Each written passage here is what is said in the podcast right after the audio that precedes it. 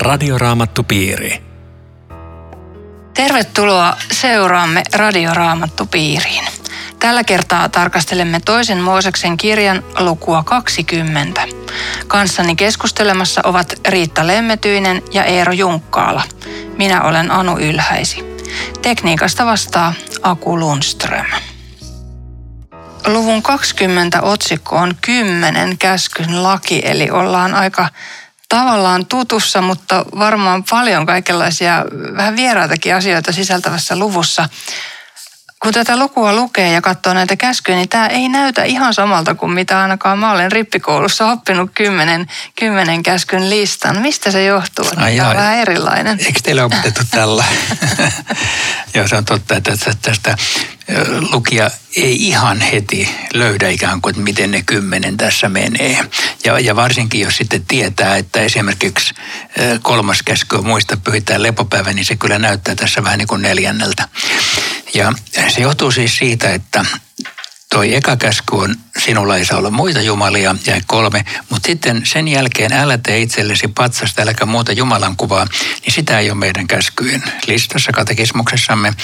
Se on ymmärtääkseni ajateltu sisältyvän tuohon ekaan sillä tavalla, että sitä ei erikseen ole laitettu. Ja varsinkin kun me ajattelemme, että, että Jeesus on Jumalan kuva, joten ei, ei se, niin kuin se kuvakieltoasia, ei ole, sillä ei ole mitään erityistä roolia, niin se on ikään kuin hypätty yli niin, että sitten nämä muut. Mutta koska näitä pitää olla kymmenen, niin sitten toi viimeinen joka tässä on oikeastaan vain yksi käsky tuossa jake 17 tästä tavoittelemisesta tai himoitsemisesta, niin se on hajautettu kahtia siksi, että, että se kymmenen on kuitenkin olennainen juttu tässä kokonaisuudessa. Siinä missä ajan ihminen ajattelee, että nämä on niin vanhaa tavaraa, että kuka näitä enää kunnioittaa ja minä ainakaan, niin tota, pitää kyllä tajuta se, mikä on tässä alla ennen kuin yhtään käskyä sanotaan niin Jumala puhui kaiken tämän. Ja siinä on se arvovalta, joka tässä on. Ei yhtään vähempää kuin Jumalan itsensä puhetta ja sen takia ne on yhä voimassa. Joo, ja mä, mä saman tien alleviivaisin seuraavan lauseen. Minä olen Herra, sinun Jumalasi. Et pysähdy tähän. Mieti, että miten Jumala avaa tämän pelin. Minä olen Herra, sinun Jumalasi. Siis, tämähän on turvallista, tämähän on mahtavaa. Hän on minun Jumalani. Mutta mä sanon tässä samalla tämmöisen jutun, että näitä pitää lukea sillä tavalla oikein, että me sanomme Uuden testamentin ihmisinäkin, että Jumalan käskyt, okei, ne on edelleen voimassa, mutta ne eivät ole pelastusta. Siis käskyjä täyttämällä emme pääse taivaaseen. Ja nyt vanhan testamentin aikana tai ihmiset on voinut ajatella, että vanhassa testamentissa menee toisin, että siellä vaan täytettiin käskyt ja mentiin taivaaseen, mutta se ei mennyt sielläkään niin. Ja se käy tästä luvusta hyvin selvästi ilmi, millä taivaaseen mentiin, eli mikä on tie Jumalan luokse. Se on tuo jae kaksi.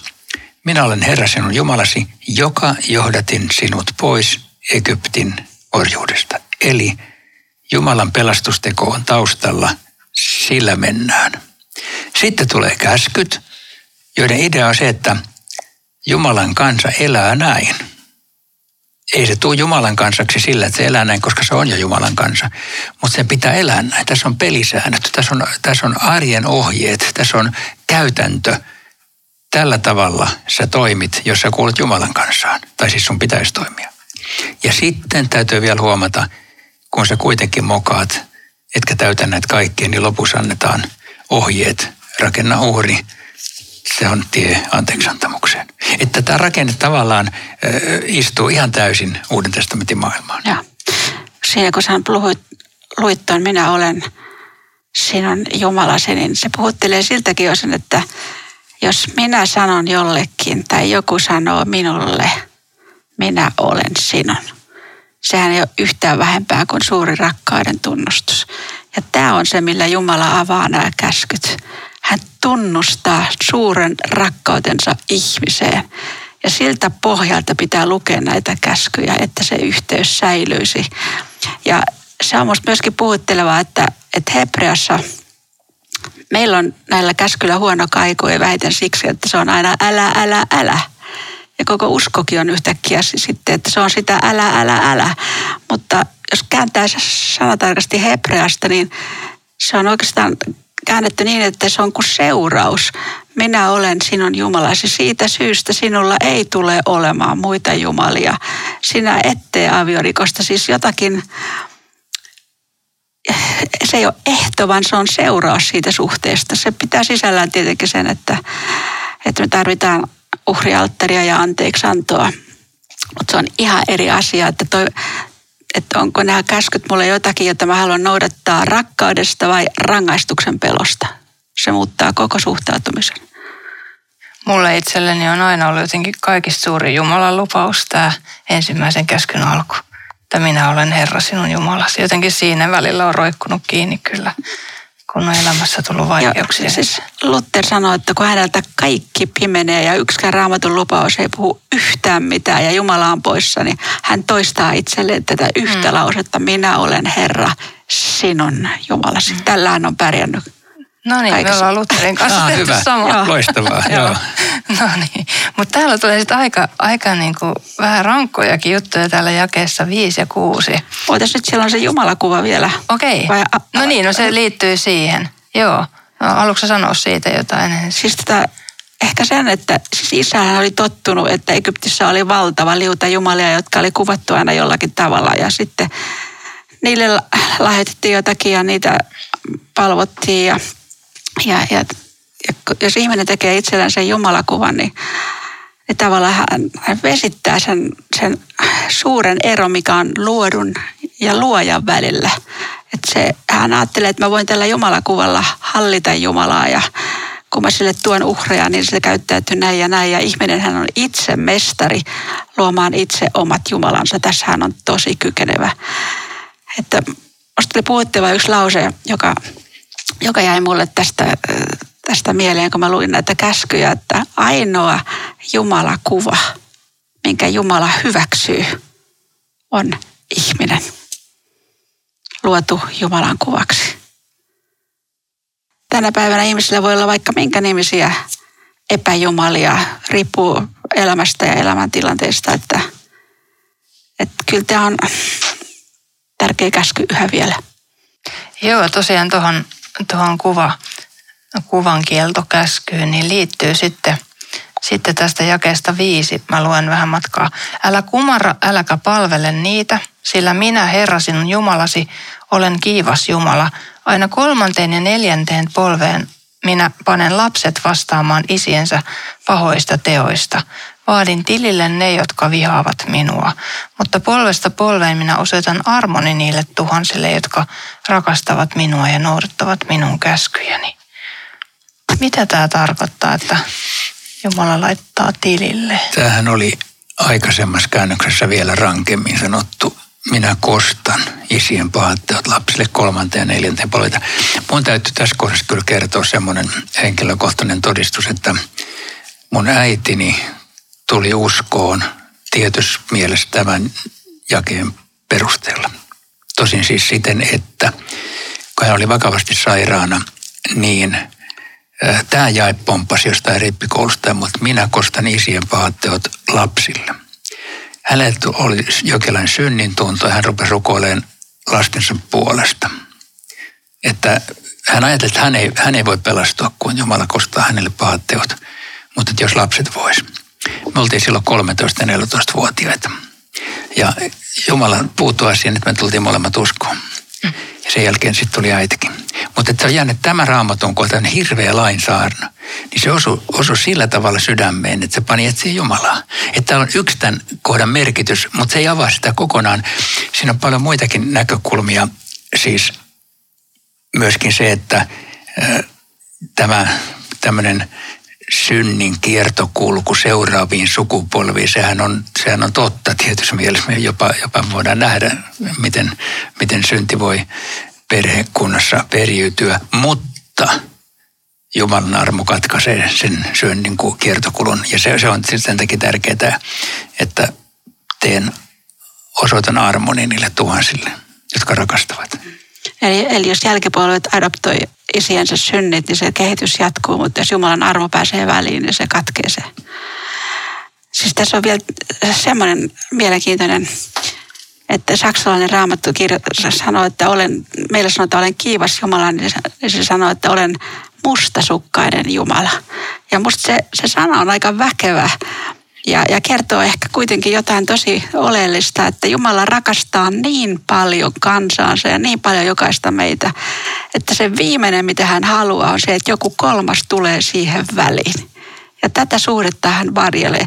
Ja tähän muuttaa, jos tälle ajattelee, niin kaiken tämä jotenkin tosi arvokkaaksi, että välitetäänkö musta taivaassa niin paljon, että Jumala on valmis tekemään jotain tämmöistä, jotta saisi pitää minut omanaan. Ja sitten vaikka tämä tämä vaatii tilille, niin kyllähän tässä samassa jakeessa on myöskin se, tai seuraavassa se, miten Jumala toisaalta haluaa olla armollinen seuraaville sukupolville. Tähän on se hänen perimmäinen halunsa ja tahtonsa. Esimerkiksi tämmöinen oire maailmassa kuin ilmastonmuutos, niin sehän on isien syntiä, joka, joka jatkuu sukupolvelta toiselle, jos ei, jos ei Jumala pääse tähän väliin. Että kyllä me nähdään tätä pitkin matkaa tätä. Ja kolmanteen ja neljänteen polven on joskus sanottu, että sellaisissa kulttuureissa, missä me emme elä, mutta tuolla niin sanotun kolmannen maailman kulttuureissa, niin, niin kolmanteen ja neljänteen polveen saakka esivanhemmat on niin sanottuja eläviä kuolleita. Niin kauan kuin niitä muistetaan, niin ne on ikään kuin läsnä suvussa.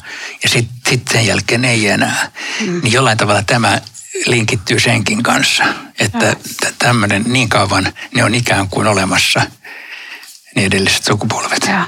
Mm. Mitä syvemmälle pureutuu näihin, niin kyllä tässä tavallaan semmoinen Jumalan suuri hyvyys tulee vastaan, vaikka tämä kuva käskyistä on paljon vääristynyt. Myöskin tuossa seitsemännessä jakeessa, älä käytä väärin Herran Jumalasi nimeä. Sillä Herra jätä rankaisematta sitä, joka käyttää väärin hänen nimeään. Siis jos, jos me oltaisiin nyt tuntemattomia keskenämme ja sitten joku avaisi keskustelun ja sanoo, että mä olen Anu, hei. Niin silloin, silloin Anu te, luo yhteyden minuun. Se antaa nimen mulle. Mä voin käyttää sitä, puhutella, ottaa yhteyttä. Ja jotain samaa ajattelen, että Jumala on Israelille antanut nimensä. Minä olen Abrahamin, Iisakin Jumala, minä olen se, joka minä olen. Ja tämä nimi on mahdollistaa meille, että me voidaan rukoilla tässä nimessä siunata, tässä nimessä pyytää varjelusta tässä nimessä. Ja sitten toisaalta taas ihmiselle on tärkeää muistuttaa, että suojelet tätä nimeä.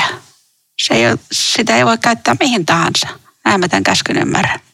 Ja näillä käskyillähän on, varsinkin jos me luetaan niitä niin kuin Lutherin selitysten läpi, joka on varmaan ihan oikea tulkinta, niin ei vaan tämmöinen negatiivinen, vaan myös positiivinen merkitys. Älä käytä väärin, mutta käytä oikein. Ja, ja käytä oikein Jeesuksen nimeä ja rukoile Jeesusta ja, ja vetoa Jeesuksen nimeen ja, ja näin. Että, että siinä on, se on tämän käskyn kääntöpuoli.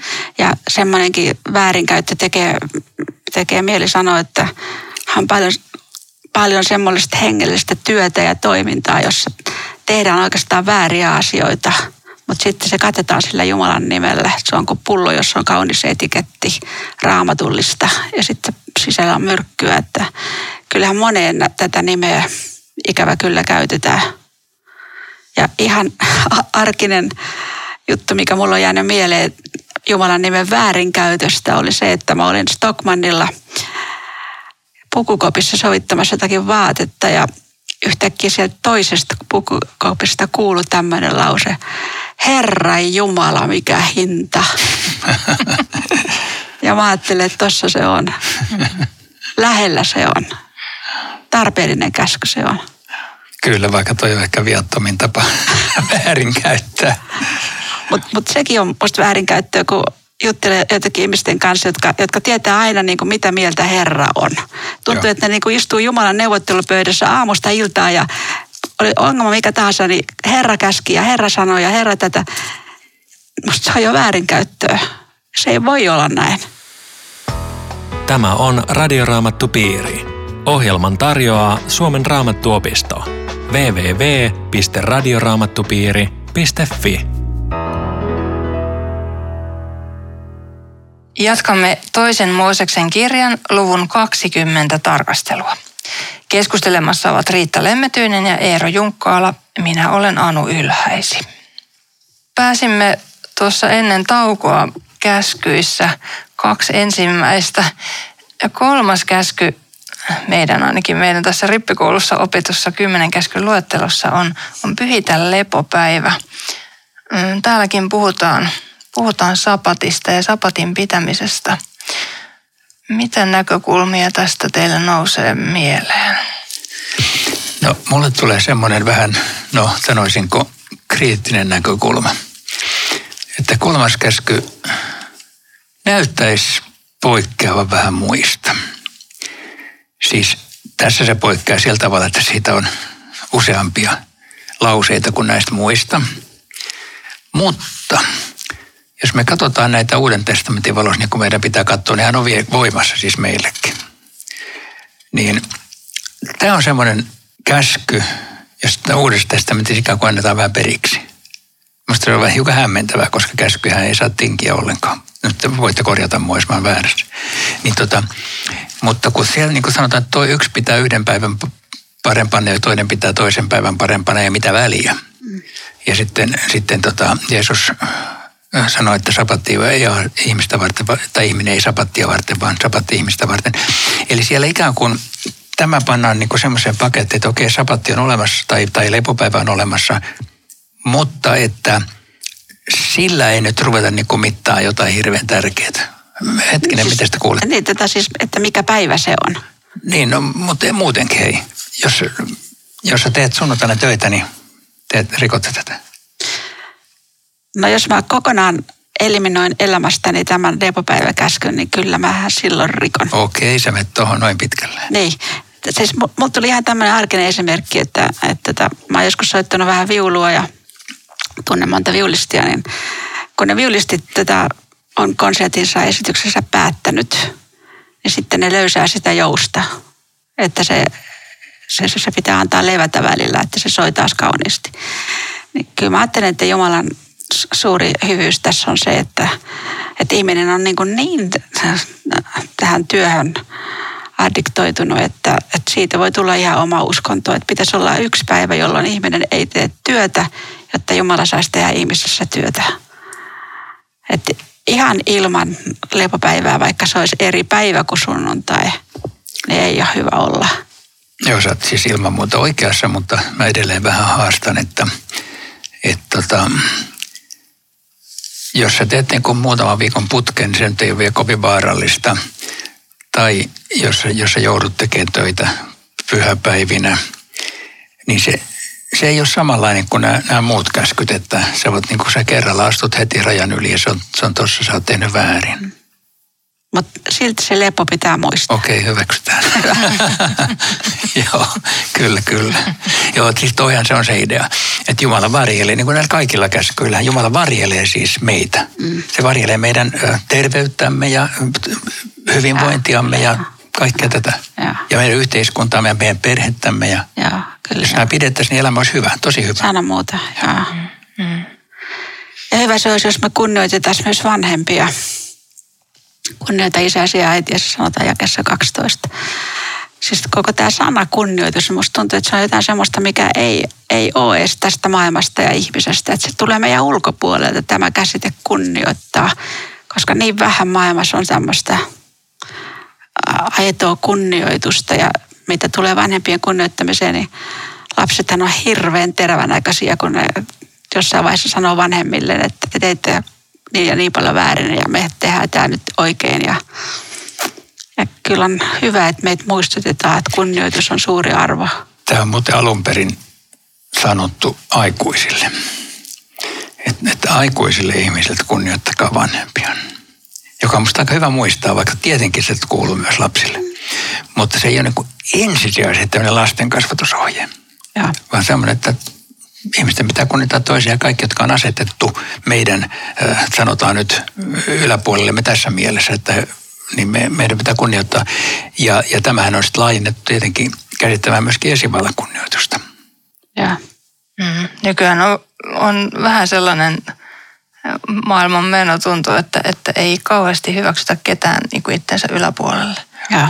Että se, on, se alkaa varmaan niistä vanhemmista ja sitten se laajenee vähän niin kuin, mm. että, että mä itse päätän ja määrittelen niin kuin omat, omat lakini ja omat asiani. Ja, ja voisiko se kunnioituksen puute elää semmoisellakin alustalla, mikä nyt on niin totta arjessa, että, että nuoruutta ihannoidaan, se on se jotakin ja, ja vanhemmuus on semmoista, älkää nyt välittäkö. Joo, ja... tai sitten se, että lapset saa tehdä mitä vaan, eikä aseteta rajoja. Se, sekin on niin tämän ikään kuin kääntöpuoli. On. Joo. Ja. Mm. Että kyllä saada kiittää Jumalaa, että hän muistuttaa meitä myös tästä. Mm. Ihan tarpeellista se on. Sitten seuraavaksi täällä käskyissä tulee nämä kolme, kolme lyhyttä ja tiukkaa. Älä tapa, älä tee aviorikosta, älä varasta. Joo. Moni sanoo, että en ole rikkonut käskyjä, kun en ole tappanut ketään, en ole varastanut keltään, enkä aviorikostakaan juuri tehnyt. Mm. Mutta ei, se, ei, ei sillä ihan selviä tuolla. Ei. Se alkaa nyt jo ajatuksista ja, ja etenee sanoihin ja tekoihin. Ja, siis, jos tätä käskyä noudattaisi ihmiskunta, meillä ei olisi turvapalveluja eikä valvontakameroita eikä sotaa tänä päivänä ja mikä, mikä ihana maailma meillä olisi. Olet ihan oikeassa, vaikka tämä ei siihen sota-asiaan suoranaisesti liity, mm. mutta siis väkivaltaan liittyy. Ja. Koska tämä käsky oikeastaan sananmukaisesti on älä murhaa. Että se tarkoittaa niin kuin yksilön oikeutta, tai siis kieltää yksilön suorittamasta mitään väkivaltaa toiselle. Ja sota on pikkusen eri kategoriassa, joka näkyy ihan selvästi raamatusta, että sitä ei panna tämän käskyn alle. Mm. Mutta että tietenkin, jos kaikki noudattaisi näitä, niin me tarvittaisiin sotia. Kyllä se niinkin päin menee tietenkin. Ja. Poliisit ei tarvitsisi lisää määrärahaa ja ynnä muuta, Joo. ynnä muuta. Mutta toi mitä sanoit, on kyllä hyvä näkökulma käskyihin, että jos käskyt pidettäisiin, elämä olisi hyvää. Mm. Ja se on Jumalan idea näissä käskyissä, että hän suojelee me elämät. Se menisi tosi hyvin, kun nämä pidettäisiin. Ja, ja sitten siitä vaan ruvetaan rikkomaan ja valitettavasti me kristityt emme ole sen parempia kuin muutkaan. Me osaamme kyllä rikkoa näitä kaikkia. Ja sitten tähän pitää lukea nyt Jeesuksen vuorisaarnaa niin kuin rinnalle, niin kuin sä jo vihjasitkin, että, että Jeesus sanoi, että te olette kuulleet sanotuksi, älä tapa, mutta minä sanon teille, jokainen, joka ja sitten kaikkia sanoo pahoja sanoja tai tällaista, ja. on jo rikkonut tätä.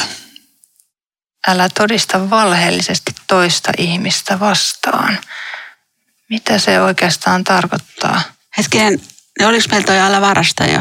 No, no puhu siitä. siitä vielä. Joo. Mä mietin sitä, mitä kaikkea se voisi tarkoittaa. Siis Mutta tuli mieleen tämmöisiä näkökulmia, että, että on, on ihan oikeasti tämmöistä, että se koskee koko ihmistä, on henkilövarkautta. Siis Joosef sanoi näin, että minut on ryöstetty tänne Egyptin maalle. Ja jos ajattelee, kuinka paljon mielipidevankeja on ryöstetty vankiloihin, kuinka paljon uskonnon takia on ryöstetty, varastettu ihmisiä vankiloihin, niin, niin tämä on jo yksi, yksi semmoinen räikeä varastamisen muoto. Ja toinen on se, se on oma kokemus, sen takia mä, mä sen tähän tuon, mutta se on musta mun mielestä varkautta. Että jos sulla on joku tämmöinen hengellinen opetus ja hengellinen taho, joka sanoo, että että sä oot uskovainen ja kunnon kristitty ja Jeesuksen seuraaja, jos sinä annat koko omaisuutesi Jumalan valtakunnan käyttöön. Että tämä on se ihane anna kaikki pois. Ja musta tämä on, tää on varastamista. Tämä on epäraamatullista. Jos raamattuun katsoo, niin siellä on kaunis ohje kymmenysten antamisesta, antamisesta, jotta ketään ei pestä puhtaaksi jonkun tämmöisen opetuksen takia. Aika kiinnostava. En ole ikinä mm, ajatellut tuommoista tuosta. Aika kiinnostava ajatus, että... Ja sitten varastaminen voi olla myöskin sitä, että, että sä, sä varastat yhteiskunnalta jotakin yhteistä hyvää laiminlyöt tai työnantaja maksaa kunnon palkkaa tai jättää palkan maksamatta – tai Jeremialla on semmoinen kohta, jossa hän syyttää, että, että on vääriä profeettoja, jotka varastaa oikeilta profeetoilta sanat ja esittää niitä ominaan. Tämmöistäkin. Että kyllä tämä, tämä on moni, monisyinen asia, eikä kukaan selviä tästä puhtaan paperin. Niin, sitten toi Anu kysyi tuosta todista valheellisesti, niin kuin, miten se on katekismuksella sanoa väärää todistusta tai onko se sillä nykyään? Et siis puheita, tämä on musta myös kiinnostavaa, että kymmenestä käskystä aika moni liittyy meidän puheisiimme. Siis yllättävän moni. Älä sano väärää todistusta tai siis älä Jumalan nimessä väärin. Ja tässä tappamisessakin niin teillä lausu pahoja sanoja. Hirveän moni liittyy meidän puheisiimme. Että et Jumala haluaa varjella meitä siltä, että me emme puhuisi typeryyksiä eikä vääryyksiä, eikä kukaan puhuisi meistä. Mm. Niin ja siis mä jään miettimään sitä, että kuinka paljon meidän keskinäisessä keskustelussa ylipäätään ihmisten välissä, niin se asia liittyy jollakin lailla johonkin toiseen ihmiseen tai ihmisiin. Ja tämä käsky tavallaan mun mielestä ohjaa siihen, että älä puhu hänestä kielteistä ja pahaa. Hän ei ole läsnä. Ja sitten toisaalta joku sanoi näin, että, että kun ihminen joutuu toisten suuhun ja hampaisiin, hän harvoin pääsee sieltä enää ulos että ihmisen maine ja kunnia, jota Jumala tässä ilmeisesti haluaa suojata, se on niin helppo särkeä, lyödä lyttyy. Ja se on oikeastaan mahdoton korjata enää ehjäksi. Ja sen takia tämä on tosi aiheellinen tämä, että Ka- älä valehtele. Sivistyneen muoto on rukousaiheeksi levittää pahoja juoruja. Kyllä. Niin. Joo. Mm. Joo. Mm. Eli se suojaa toisen kunniaa. Sitten noin viimeiset on 17, niin siinä, siinä tämmöinen niin kadehtimisen, eikö se ole niin kuin kadehtimisen mm, kielto mm. tavallaan ja himoitsemisen, että olisiko siinä myöskin tällainen tyydy siihen, mitä sulla on, siis tietynlainen kohtuullisuuden suosittelu? Mm. En tiedä. Mä en tiedä, voisiko ajatella, että, että, tämmöis, että miksi me ei tätä toteuteta, on se, että on semmoinen ajattelu, että kaikilla pitää olla samat oikeudet ja sama onni rakkaudessa, samat rahat ja samat ja tähän ei onnistu millään, kun me ollaan kaikki täysin erilaisia. Ja siksi on hyvä olla kiitollinen siitä, mitä Jumala on itselle antanut. Radioraamattupiiri. Kiitos seurasta. Voit kuunnella tämän lähetyksen uusintana sunnuntaina heti kello 12 jälkeen. Kaikki Radioraamattupiiri-ohjelmat löytyvät myös osoitteesta radioraamattupiiri.fi ja spotify.comista. Rukoillaan vielä lopuksi. Kiitos Herra siitä, että, että olet rakastanut meitä niin paljon, että olet halunnut antaa meille rajat tähän elämään ja hyvät elämän ohjeet näissä käskyissä. Pyydetään Herra sitä, että, että osattaisi niitä käskyjä kuunnella ja ja suhun luottaen jotenkin ojentaa elämämme sitä kohti, että ne seuraisi näitä käskyjä ja, ja voitaisiin jotenkin ilolla niitä, niitä noudattaa ja myös sillä tavalla, niin kuin olet luvannut, niin meitä odottaa sulta siunausta. Amen. Radioraamattupiiri. www.radioraamattupiiri.fi